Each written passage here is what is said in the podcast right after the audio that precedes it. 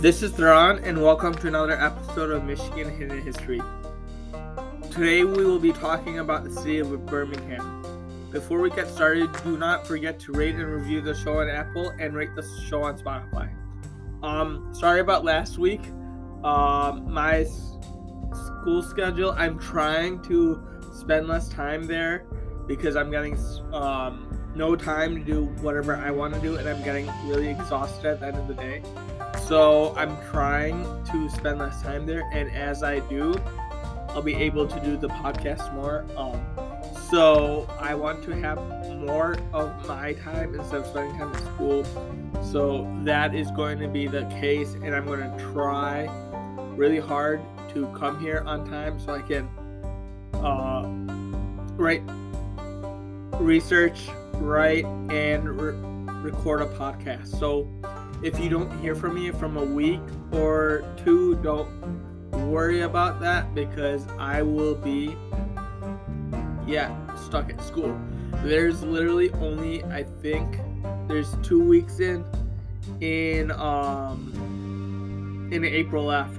There is the whole month of May, so that's two plus four, which is six, plus two weeks in June, which is eight. So I still have eight weeks left of school, and I'm pretty sure that within those eight weeks I can release. I'm hoping that I can release eight episodes. After that, it will be very consistent because I'll be on summer vacation and I will have time to do um, whatever I need to do in order to research, um, write, and record podcasts at least one every day. So I'll be able to keep churning them out. So let's so after that rant, let's learn some history on the city of Birmingham and, and how it became a city today.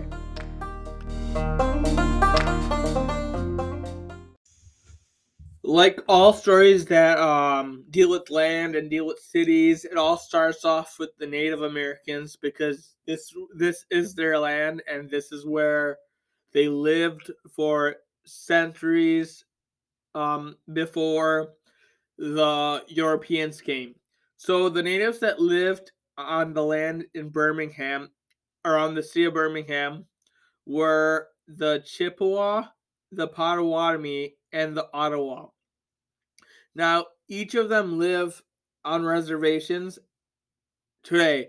So the Chippewa uh, live on two reservations, and the reason that they have two is because they're the biggest Native American um, people in the United States or in the Midwest. Sorry, in the Midwest, not the United States, in the Midwest. So the Chippewa either live on the Isabel Indian Reservation in Mount Pleasant, or there's a Sault Ste. Marie uh, reservation, and there's a reservation in St. Ignace. So there's three reservations for the Chippewa to live in in the state of Michigan. Now they can live in like other states with with um with others. It just depends on where they where they chose to live at at the time of the move when they moved. So the Potawatomi has the reservations on Dua, uh, sorry, uh, Duwaginnuk, Michigan, which is on the western side of the state, which is near like sh- Chicago area. And then th- uh, the third one that was in the Birmingham area is known as the Ottawa. Now, the Ottawa are located in the Traverse City area, they have several small reservations around the Grand Traverse area. That's what they call it. And I believe that the Chippewas and the Ottawas both run casinos. I don't know. I don't know about the Potawatomis, but they too, both of them, uh, run um, run casinos the one that the Chippewas run is called uh Ki Kewadin casinos, and then the one that's in uh Traverse City that the Ottawa run are the Turtle Creek Casino, I believe. So if I've seen ads for it on the road where I'm traveling up and down I seventy five, but those are the two that that have casinos, and I'm pretty sure, and I don't know about the um the Potawatomi, but I think that they also have a casino on their land. Now they are all part of a larger culture uh, known as the Algo- Algonquin. So the Algu- the Algonquin was a like a confederacy where each of them have uh like separately like separate leaders and separate things but they coincide with, with each other and marry marry between tribes and move to new co- camping grounds as a group every season as it changed. Now if you're thinking about the confederacy it is something like the United States tried, like the Articles of Confederation, or like the Confederacy, Confederacy uh, States of America, when the South split and renamed itself Confederacy. So they, so the United States have definitely tried that, but it, but those never worked. But the Native Americans were able to make it work. Now they had a main land route, which is called the Saginaw Trail, which has which I covered in the first episode in February. So if you haven't taken a li- listen to that, go take a listen. Um, when the Europeans came, it caused conflict, but they soon re- resolved their differences through fur trading. Um, so, and then we have the American Revolutionary War, where the British uh, refused to get out of Michigan after they they, they lost the American Revolutionary War. Um, I'm not going to get too many details of that because I did cover it in the Michigan and the American Re- Revolutionary War, which was two years ago on July 6th.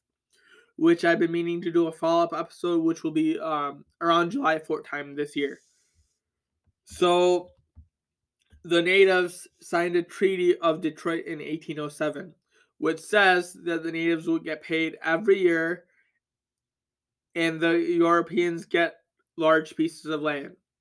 Now, the native land, so after they signed this treaty in 1807, the native land is now the property of the United States government, which the government uh, began to survey and prepare to sell off the land in 1816.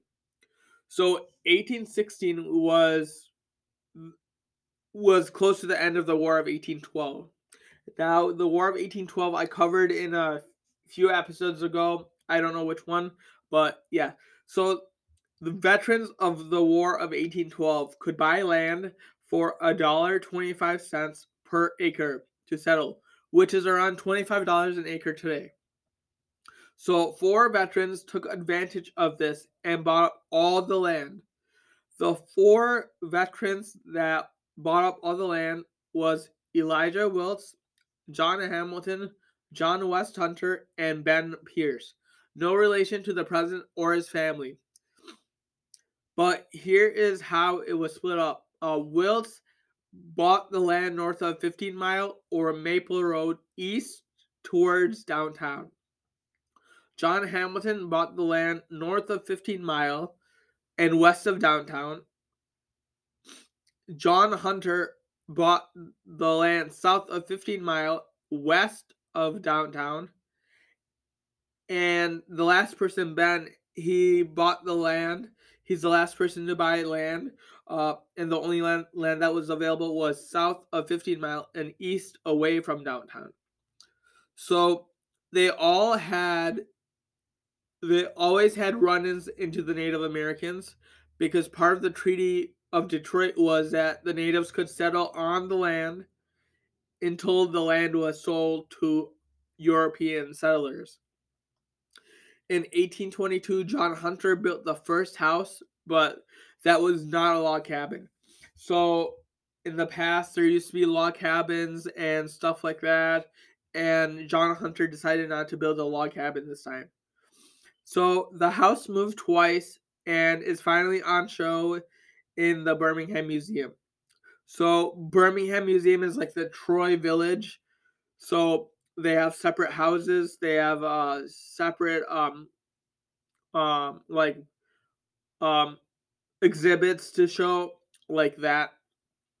So it's part of their Birmingham Museum. But there is a plaque to represent where the first house was built. Um, by 1830, the Saginaw Trail was paved and it ran adjacent to a railroad that was from Detroit to Pontiac. The unincorporated community of Birmingham started to grow, and as it grew, it needed things like a school, which started in settlers' campments and later became a school district.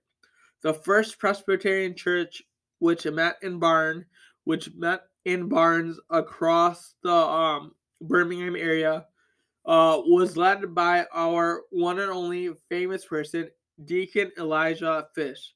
Now, if you don't know about Deacon Elijah Fish, I would recommend you listening to the Greenwood Cemetery episode. And that's where we get the fame, where he's famous and all that stuff.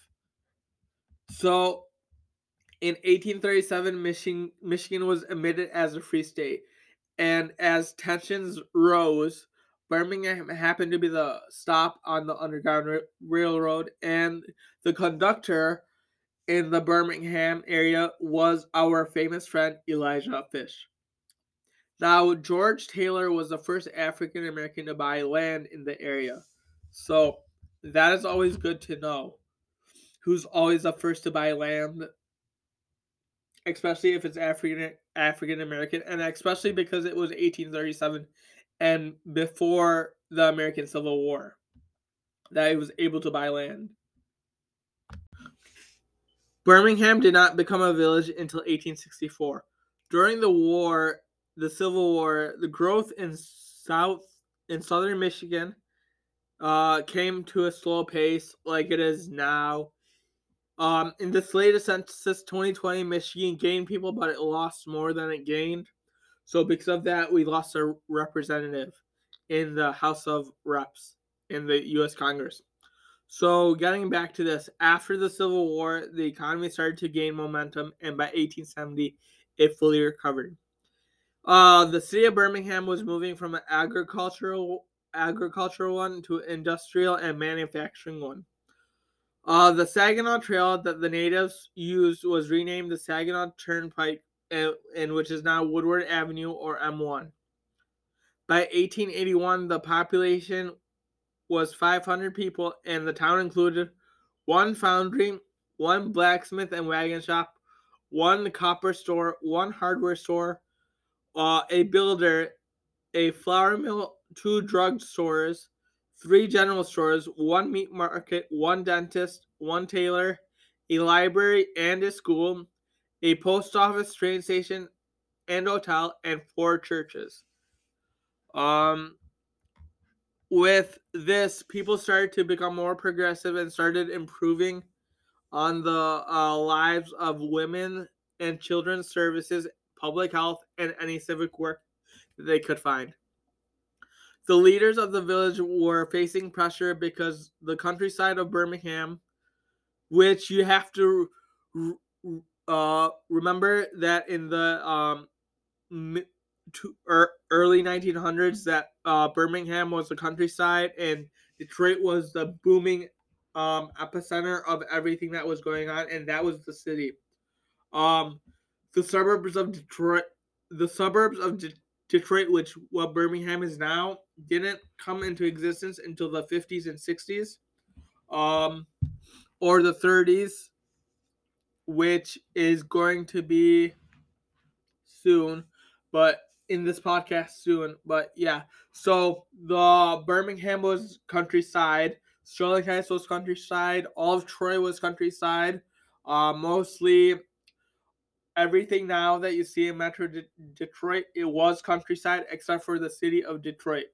Um, but um, people from middle and upper management of the auto ex- executives uh, started to come to um, Birmingham countryside because it was peaceful, it was nice, quiet, and they began selling there and building new subdivisions. Um, everything that Birmingham had was overfilling and overflowing, and they were looking to expand their tax base um, by taking land from Bloomfield Township. Now, the township was becoming an annoying pain in the butt. So, do you know what voters do when when the government is being annoying pain in the butt? They vote in favor of changing the the official title of the of the town from a village and make it into a city, which was uh, finalized in 1933. So during this time, people wanted to knock down older structures to build fancy new ones, but a lot of people were not in favor of it. So here comes the Birmingham Historical Society, which was founded, and they keep all the older structures in place and they build all the new fancy ones around it. Um, but yeah, so